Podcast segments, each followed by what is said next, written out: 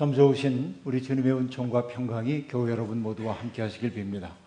또 세계 도처에서 대개혁 500주년을 맞이해서 기념 예배를 드리고 있는 온 땅의 교회 그리고 교인들에게도 주님의 은총이 함께 하시기를 빕니다. 저는 오래전부터 꼭 한번 가보고 싶은 장소가 있습니다. 아직은 그 꿈을 이루지 못했습니다만 그곳은 그리스의 조그만 섬 크레타입니다.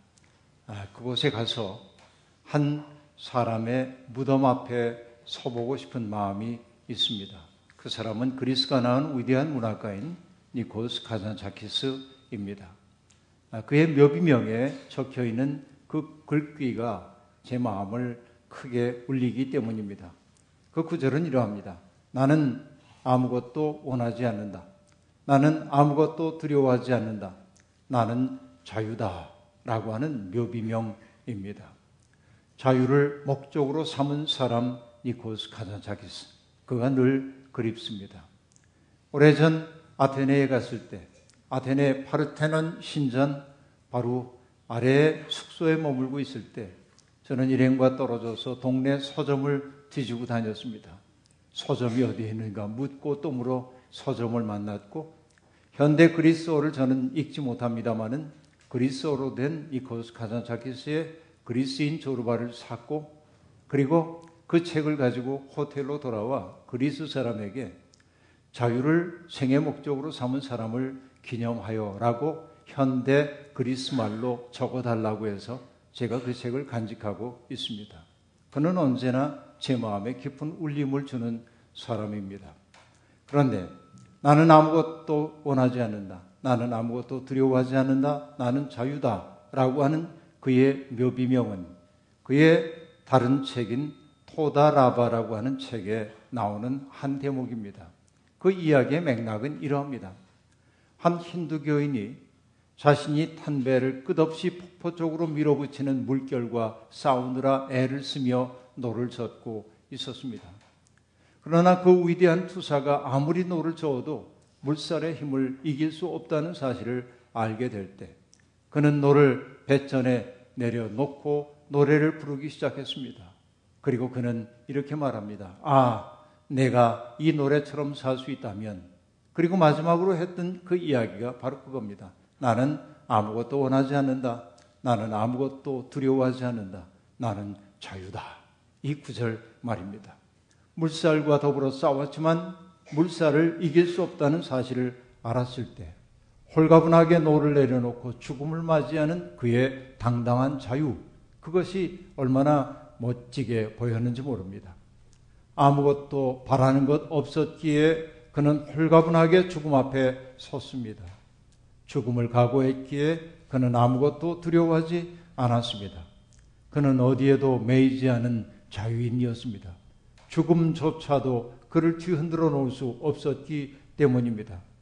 범인이 범접하기 어려운 기상이 느껴집니다. 인류의 역사를 자유를 향한 대장정이라고 요약한 사람들이 있었습니다. 정녕 그러한 것 같습니다. 출애굽 공동체는 자기의 삶의 주체가 되겠다는 염원 하나를 품고 광야 길로 접어들었습니다. 그들은 물도 없고 먹을 것이 없는 척박한 광야. 그곳에서 낮에는 뜨거운 불볕더위와 싸우고 밤에는 혹독한 추위와 싸우면서 앞으로 나아갔습니다. 무려 40년 동안의 광야길 체험이었습니다. 그 황량한 땅을 걷는다고 하는 것. 그것은 강철처럼 단단해지지 않으면 견딜 수 없는 여정이었을 것입니다. 노예로 살기보다는 차라리 고통 속에 머물 망정 자유인으로 살다 죽겠다고 하는 뜨거운 결의, 그 결의를 하나님은 귀히 여겨주셨습니다. 신앙이란 무엇일까요? 자유를 향한 긴 여정입니다. 욕망의 진창에 허우적거리며 살기에 우리의 삶은 너무도 소중합니다. 우리를 확고하게 사로잡는 세상의 인력을 거스르면서 하나님의 인력에 이끌린 바 되어 살아가는 것, 바로 그것이 오늘 성도로 부름받은 사람들의 하나의 소명이라 말할 수 있을 것입니다. 다마스커스로 가는 길에 부활하신 주님을 만난 바울의 삶은 극단적으로 변화되었습니다. 어떤 변화였을까요? 박해하는 사람에서 박해받는 사람으로의 변화입니다. 이것은 근본적 변화입니다. 누가 박해받는 것 좋아하겠습니까? 그럼에도 불구하고 자기를 가득 채우고 있는 예수의 정신으로 말미암아 바울 사도는 박해받기를 마다하지 않는 사람이 되었습니다. 예수의 정신이 그의 가슴을 가득 채웠기 때문입니다. 그는 이전에 자랑스럽게 여겼던 모든 것들을 배설물처럼 여겼습니다. 그렇기에 그는 니코스 카잔차키스가 추구했던 것보다 더 근원적인 자유를 누릴 수 있었습니다. 그의 자유에 대한 대헌장 고린도전서 9장 19절, 그는 이렇게 말합니다. 나는 어느 누구에게도 얽매이지 않은 자유로운 몸이지만 많은 사람을 얻기 위하여 스스로 모든 사람의 종이 되었습니다. 세상의 어떤 것에도 매이지 않았지만 다른 사람들에게 참된 삶의 길을 제공하기 위해서, 가르쳐 보이기 위해서 모든 사람의 종이 되기를 자처하는 자유, 바로 이것이 오직 하나님께만 매인 철저한 자유인의 초상이라 말할 수 있습니다. 예수 그리스도가 누렸던 생의 자유 또한 그런 것이었습니다. 우리는 그런 자유를 향해 부름받았습니다. 그런데 여러분, 오늘 우리는 어떤 자리를 걷고 있습니까? 이 자유가 우리에게 있습니까? 세상이 우리를 속절없이 끌고 가고 있는 것은 아닙니까? 하나님의 인력을 우리가 뿌리치면서 세상의 인력을 따르는 사람이 되어 살고 있는 것은 아닙니까? 이것이 우리가 묻고 또 물어야 할 질문입니다. 마틴 루터가 1517년 비텐베르크 성문 앞에 게시했던 가톨릭의 면벌부 판매를 비판하는 95개조의 논제 이야기를 여러분 많이 들으셨을 것입니다. 그런데 여러분, 그 논제의 핵심이 되는 것은 바로 논제의 제1조라고 얘기할 수 있습니다. 그 1조는 이러합니다. 우리의 주요 선생인 예수 그리스도께서 회개하라 하신 것은 신자의 전 삶이 돌아서야 함을 명령한 것이다. 이것이 1조입니다. 회개란 신자의 전 삶이 돌아서는 것입니다. 몸은 머뭇 걷던 이전에 걷던 욕망의 길을 여전히 바장이고 있다면 우리는 아직 돌아서지 못한 사람이라 말할 수밖에 없습니다. 회개란 근본적 변화, 세상의 인력을 거스리며 하나님의 인력에 끌려가는 것입니다. 루터가 개혁의 봉화를 지켜던 지 4년 후 보름스 제국의회는 루터를 그 의회에 출두할 것을 명령했습니다. 죽음이 예견되는 길이었습니다. 두렵고 떨렸지만 마틴 루터는 보름스 제국의회에 나아갔습니다. 황제가 그에게 요구했습니다. 그동안 그대가 썼던 모든 글들과 주장들을 철회한다고 한다면 죽음만은 면할 수 있을 것이라고 말입니다. 루터는 망설였습니다. 죽음을 맞이할 것인지 아니면은 그 자신들의 견해를 철회하고 그저 타협한 그 길로 나아갈 것인지. 그는 하루의 말미를 얻은 후에 깊이 사고한 끝에 마침내 다음 의회가 열렸을 때 그 앞에 서서 황제에게 이렇게 말했습니다. 나는 그 어느 것도 철회하거나 거스를 수 없습니다. 지금 나의 양심은 하나님의 말씀에 온전히 사로잡혀 있습니다. 양심을 거스르는 것은 불편하거니와 안전하지도 않습니다. 그리고 그가 했던 마지막 말, 주여 나를 도우소서, 아멘, 그렇게 말했습니다. 여러분, 근본을 잃어버리면 모든 것을 잃어버리는 겁니다. 근본을 지키기 위해 목숨을 걸었을 때 하늘이 주는 자유가 우리 속에 유입되는 법입니다. 루터는 죽음을 각오했기에 중세의 어둠을 사르는 불빛이 될 수 있었던 것입니다. 여러분, 욕망의 저작거리를 바장이는 우리는 우리가 하나님의 형상이라는 사실을 까맣게 잊고 살 때가 많습니다. 하나님이 우리에게 원하시는 것 다른 것 없습니다. 우리가 참 자유인되어 사는 것입니다. 십계명은 자유를 찾아 출애굽한 공동체에게 주신 하나님의 삶의 강령입니다. 성경이 증언하는 하나님, 그분은 한마디로 요약하면 해방자이십니다. 사람을 노예로 만드는 일체 억압을 제거하는 분이 하나님이라는 말씀입니다. 그것이 정치든 종교든 이데올로기든 어떤 사람을 그 체제의 노예처럼 복속시키는 모든 것, 바로 그것은 하나님이 무너뜨리려고 하는 장벽임을 잊지 말아야 할 것입니다. 하나님은 불의한 체제에 의해 인간다운 삶의 가능성을 박탈당한 채 살아가는 모든 사람들의 권리를 되찾아 주시는 분이십니다. 피라미드로 상징되는 위계사의 맨 밑바닥에 머물면서 억압과 착취를 당하는 사람들의 억눌린 신음과 강제노역에 시달려 끙끙 앓고 있는 사람들의 소리를 귀담아 들으시고 그들의 삶의 자리에 현전하셔서 그들에게 자유의 꿈 불어넣으시고 그들을 인도하시는 분이 우리가 믿고 있는 하나님이라는 말입니다. 하나님은 스스로를 히브리의 하나님이라 말하고 있습니다.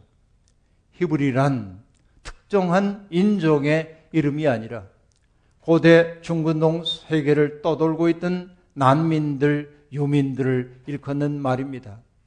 그들은 가장 천대받는 계층의 사람들이었습니다. 하나님은 그들의 하나님이라 불리움받는 것을 부끄러워하지 않으셨습니다. 하나님은 잘난 사람들의 하나님 아니라 천대받는 이들의 처지를 헤아리시는 하나님이십니다. 그 하나님이 우리에게 명하십니다. 너희는 내 앞에서 다른 신들을 섬기지 못한다. 이게 십계명의 1계명입니다. 이것을 여러분 유일신론에 대한 주장이라고 보지 마셔야 합니다. 이 계명은 다신론의 세계 속에서 울려나온 인권 선언입니다.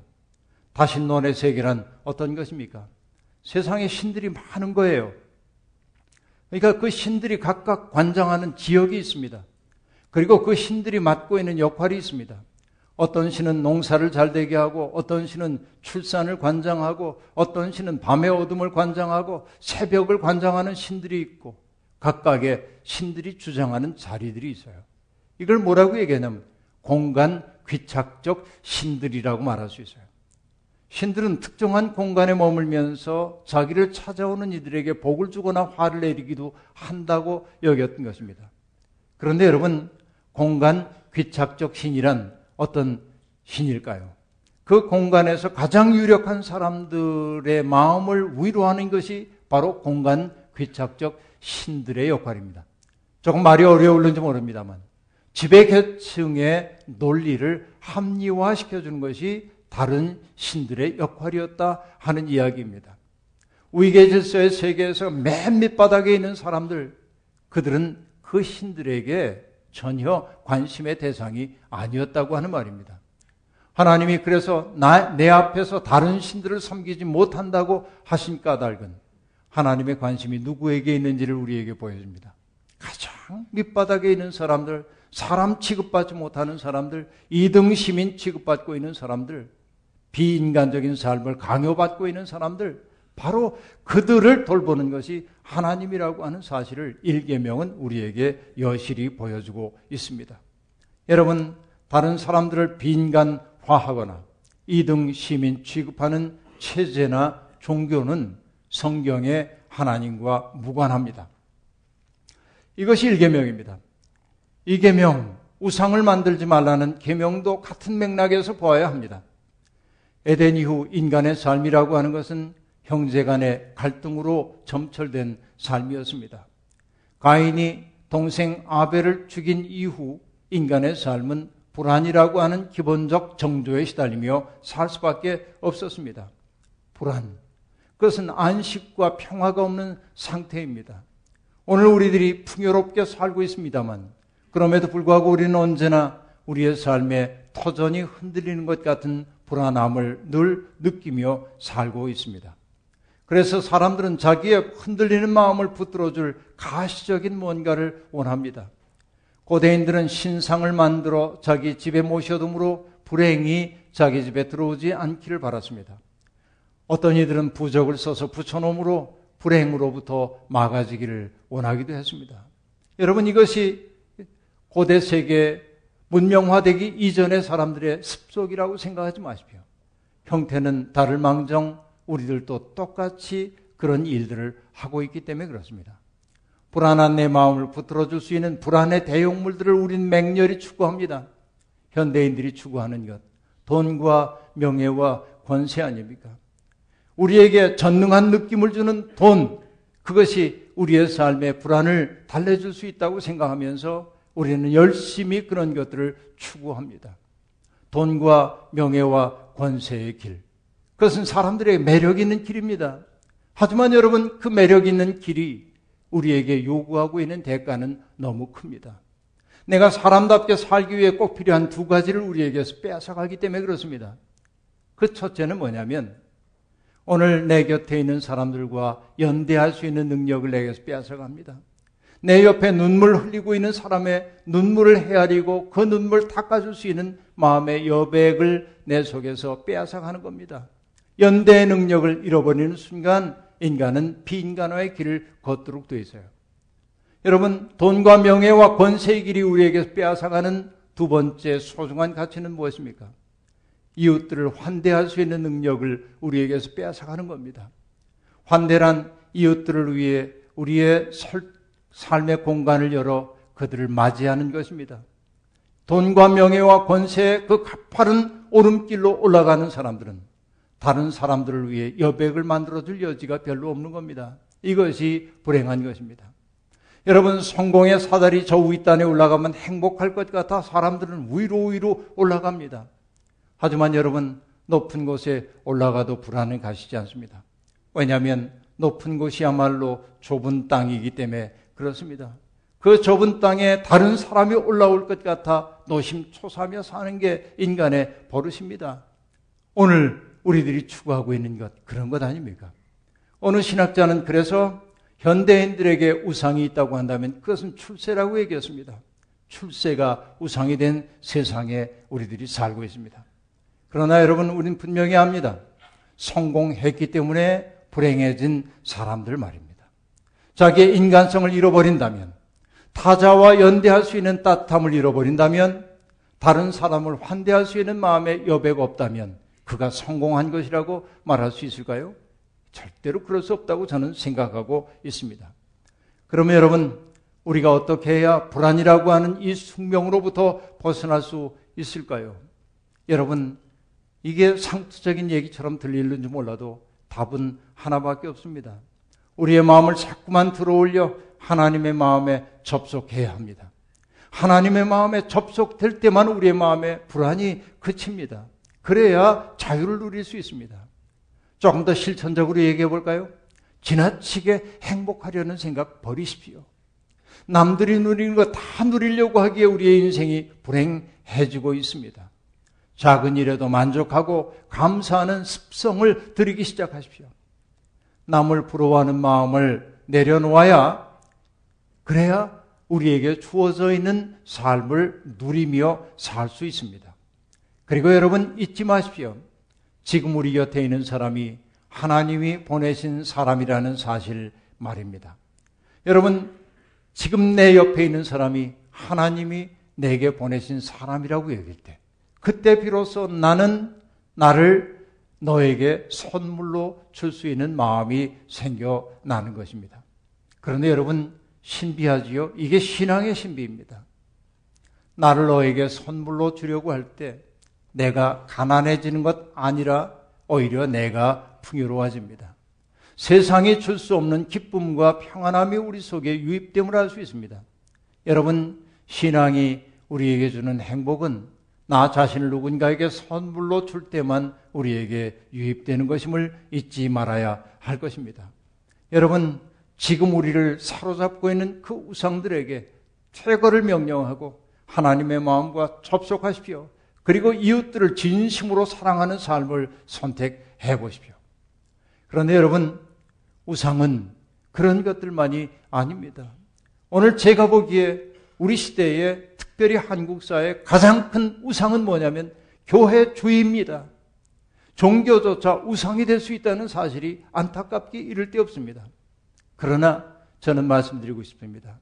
예수님은 우리에게 종교를 가르친 적이 없습니다. 예수님의 그 수없이 많은 하나님 나라의 비유를 보면 종교적인 언어는 하나도 등장하지 않습니다. 대단히 일상적인 언어를 통해 우리가 어떻게 살아야 마땅한지를 가르칠 뿐입니다. 주님은 종교를 가르친 분 아니라 삶을 가르치신 분입니다. 하나님이 기뻐하시는 삶이 무엇이고 사람다운 삶의 길이 무엇인지를 가르치셨을 뿐입니다. 그런데 오늘의 많은 교회들은 어떠합니까? 구원이라는 가면 뒤에 숨어 삶을 도외시하고 있지는 않습니까? 구원받았다는 고백은 있으나 구원받은 삶이 나타나지 않습니다. 그러나 여러분, 우리는 압니다. 하나님께서 의와 공의를 버린 세상을 향해 예언자들을 보내시며 뭐라 말씀하셨습니까? 너희들이 내게 바치는 재물의 향내 역겹다고 얘기했습니다. 오늘의 번성한 종교를 향해 주님 똑같은 말씀하고 있지 않을까요? 세상에는 성전의 마당만 밟다 돌아가는 이들이 너무도 많이 있습니다. 종교 혹은 교회조차 우상이 될 수 있음을 잊지 마십시오. 정말로 중요한 것은 삶일 뿐입니다. 지금 우리 시대처럼 하나님의 뜻이라는 말이 오용되는 시대가 또 있을까요? 하나님의 이름으로 다른 사람들을 혐오하고 배제하고 저주하고 전쟁을 선포하는 일들이 오늘날 부끄럽게도 한국 교회에서 일어나고 있습니다. 개혁 500주년을 기념한다고 말하면서 각 교단의 총회들이 만들어내는 법안들은 누군가를 혐오하는 것을 정당화하는 법들을 만들어내고 있습니다. 이것이 여러분 퇴락이 아니고 무엇이겠습니까? 자기 확장의 욕망에 분치를 하기 위해 하나님의 이름을 들먹이는 사람들이 많이 있습니다. 모두 다 하나님의 이름을 망령되이 일컫는 일입니다. 여러분, 한국교회 유력한 어느 교회가 세습을 완료했지요? 이 일 때문에 여러분, 이 일이 일간지에 사설에 등장할 정도입니다. 한국교회는 바로 그들의 세습을 통하여 또 한 번 큰 상처를 받게 되었습니다. 세습을 할 수밖에 없는 여러 가지 이유를 댑니다. 하지만 제게는 그것이 바벨탑 쌓기와 다를 바 없어 보입니다. 하나님의 뜻 혹은 하나님의 영광이란 말이 일상적 상식과 부합되지 않을 때 그것은 우리의 허위의식을 가리기 위한 치장에 지나지 않음을 잊지 말아야 할 것입니다. 성경에 등장하는 거짓 예언자들은 언제나 힘 있는 사람들이 듣기 좋은 말을 했습니다. 하나님의 계시를 받았다고 말하지만 그들이 들은 것은 자기들의 욕망의 소리임을 잊지 말아야 합니다. 이런 일이 너무나 자주 일어나고 있습니다. 아드 폰테스, 이것은 종교 개혁의 구호 가운데 하나입니다. 라틴어인데 그 뜻은 근본으로 돌아가라 라는 뜻입니다. 기독교인들에게 근본이란 무엇입니까? 다른 것 없습니다. 예수 정신입니다. 아무리 작은 교회라고 해도 예수 정신 살아있다면 그 교회는 산교회고 아무리 큰 교회라고 해도 예수 정신이 가뭇 없이 사라졌다면 그 교회는 죽은 교회입니다. 교회를 구분하는 것은 큰 교회와 작은 교회 아니라 산교회와 죽은 교회일 뿐입니다. 이것이 여러분 핵심입니다. 예수 정신, 그것은 무엇일까요? 마음을 다해 하나님을 경외하는 것, 이웃을 자기 몸처럼 사랑하는 것입니다. 그리스도 안에 남은 없습니다. 모두가 아끼고 존중해야 할 이웃일 뿐입니다. 예수님은 수없이 많은 장벽들을 철폐함으로 도저히 만날 수 없었던 사람들이 만나고 소통하고 사랑의 관계를 만들도록 만드셨습니다. 찬송가 가사에도 나오는 것처럼 죄인도 원수도 친구로 변한다. 이것이 예수 정신입니다. 그러나 오늘의 교회는 너는 죄인이고 너는 혐오받아 마땅한 사람이고 구별하면서 예수 그리스도의 뜻을 등지고 있는 것입니다. 여러분, 예수님은 세례자 요한에게 세례를 받음으로 인간의 운명 속에 뛰어드셨습니다. 비릿한 욕망과 상처와 아픔을 품고 살아가는 사람들, 때로는 폭력적이고 때로는 거짓말을 일삼는 사람들, 그들을 더럽다 아니하시고 그들과 하나 되기를 부끄러워하지 않으셨습니다. 춘추 전국시대의 현인인 노자는 진리에 깊이 접속된 사람을 설명하기 위해 세 글자로 된 네 개의 구를 사용하고 있습니다. 좌기의 해기분, 화기광, 동기진이라고 하는 말입니다. 자신은 예리하고 날카로운 존재이지만 자기의 날카로움으로 누군가를 찌르지 않기 위해 자기의 날카로움을 부드럽게 뭉툭하게 만드는 거예요. 이게 좌귀예입니다. 그 다음에 해기분이란 무엇입니까? 어지럽게 얽혀있는 것들을 풀어내는 게 진리에 접속된 사람들이에요. 화기광, 그것은 무엇입니까? 나를 두드러지게 빛나게 드러내는 것 아니라 나의 빛을 조화롭게 만들어 사람들에게 유익을 주는 거예요. 그리고 마지막으로 나오는 동기진이라고 하는 것은 무엇입니까? 이 땅의 티끌처럼 자기를 낮추는 것을 의미하는 겁니다. 이것이 여러분 진리에 접속된 사람들이에요. 노자가 한 그 얘기 그대로 몸을 입고 나타난 분이 예수 그리스도 아닙니까? 성육신의 신비가 거기에 있는 겁니다. 빌립보서 2장이 얘기하는 케노시스의 신비가 그것입니다. 그는 근본 하나님의 본체시나 하나님과 동등됨을 취할 것으로 여기지 아니하시고 스스로 종의 몸을 입고 이 땅에 오셨단 말이죠. 그렇게 얘기합니다. 이것이 예수 그리스도의 삶입니다. 바로 우리는 그런 삶으로 초대를 받고 있는 것입니다. 여러분, 비아 돌로로사라고 하는 말을 들어보신 적이 있으시죠? 주님이 걸으셨던 마지막 십자가의 길을 가리키는 말입니다. 이 길은 예루살렘의 동쪽에 있는 스테반 문 안쪽에서부터 시작됩니다. 그런데 비아 돌로로사는 좁고 지저분하고 번잡스러운 시장통을 통과하고 있습니다. 그것을 지나가는 여행객들은 자신들의 가방을 앞쪽으로 전부 메고 그리고 가이드를 따라 총총 걸음을 걷습니다. 소매치기를 당할까 봐 무섭기 때문입니다. 깊이 묵상할 수 있는 여백조차 없습니다. 그래서 어떤 이들은 얘기합니다. 고요함이 사라진 이 시장통이 안타깝다고. 그러나 여러분, 저는 비아 돌로로사를 걸을 때 그렇게 지저분하고 더럽고 그리고 번잡스러운 그 길이 오히려 예수 그리스도의 길답다고 느낍니다.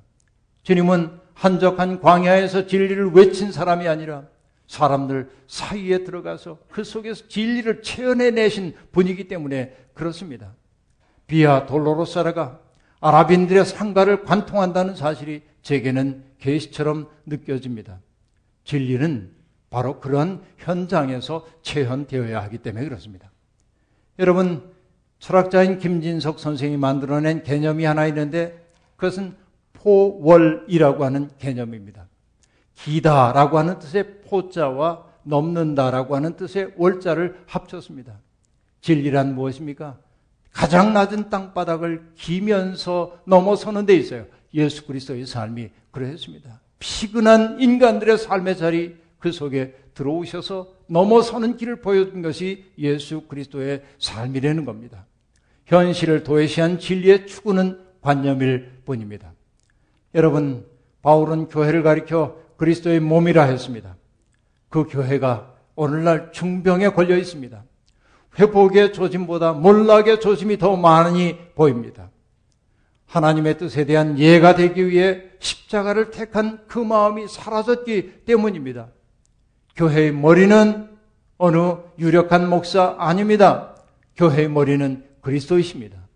그리스도의 눈으로 세상을 보고 그리스도의 심장으로 세상을 느끼고 그래서 그 아픔을 부둥켜 안고 그리스도의 손과 발이 되려 할 때 오늘의 중병에 걸린 교회는 치유되기 시작할 겁니다. 우리가 해야 할 대개혁이 있다고 한다면 바로 그것입니다. 날마다 1517년으로 돌아가서 솔라 피데니, 솔라 그라치아니 이런 소리만 하고 있을 것이 아니라 오늘 우리들이 어떻게 진리를 체험하며 살 수 있을까를 근본적으로 되돌아보는 것, 이것이 종교개혁의 과제라고 말할 수 있겠습니다.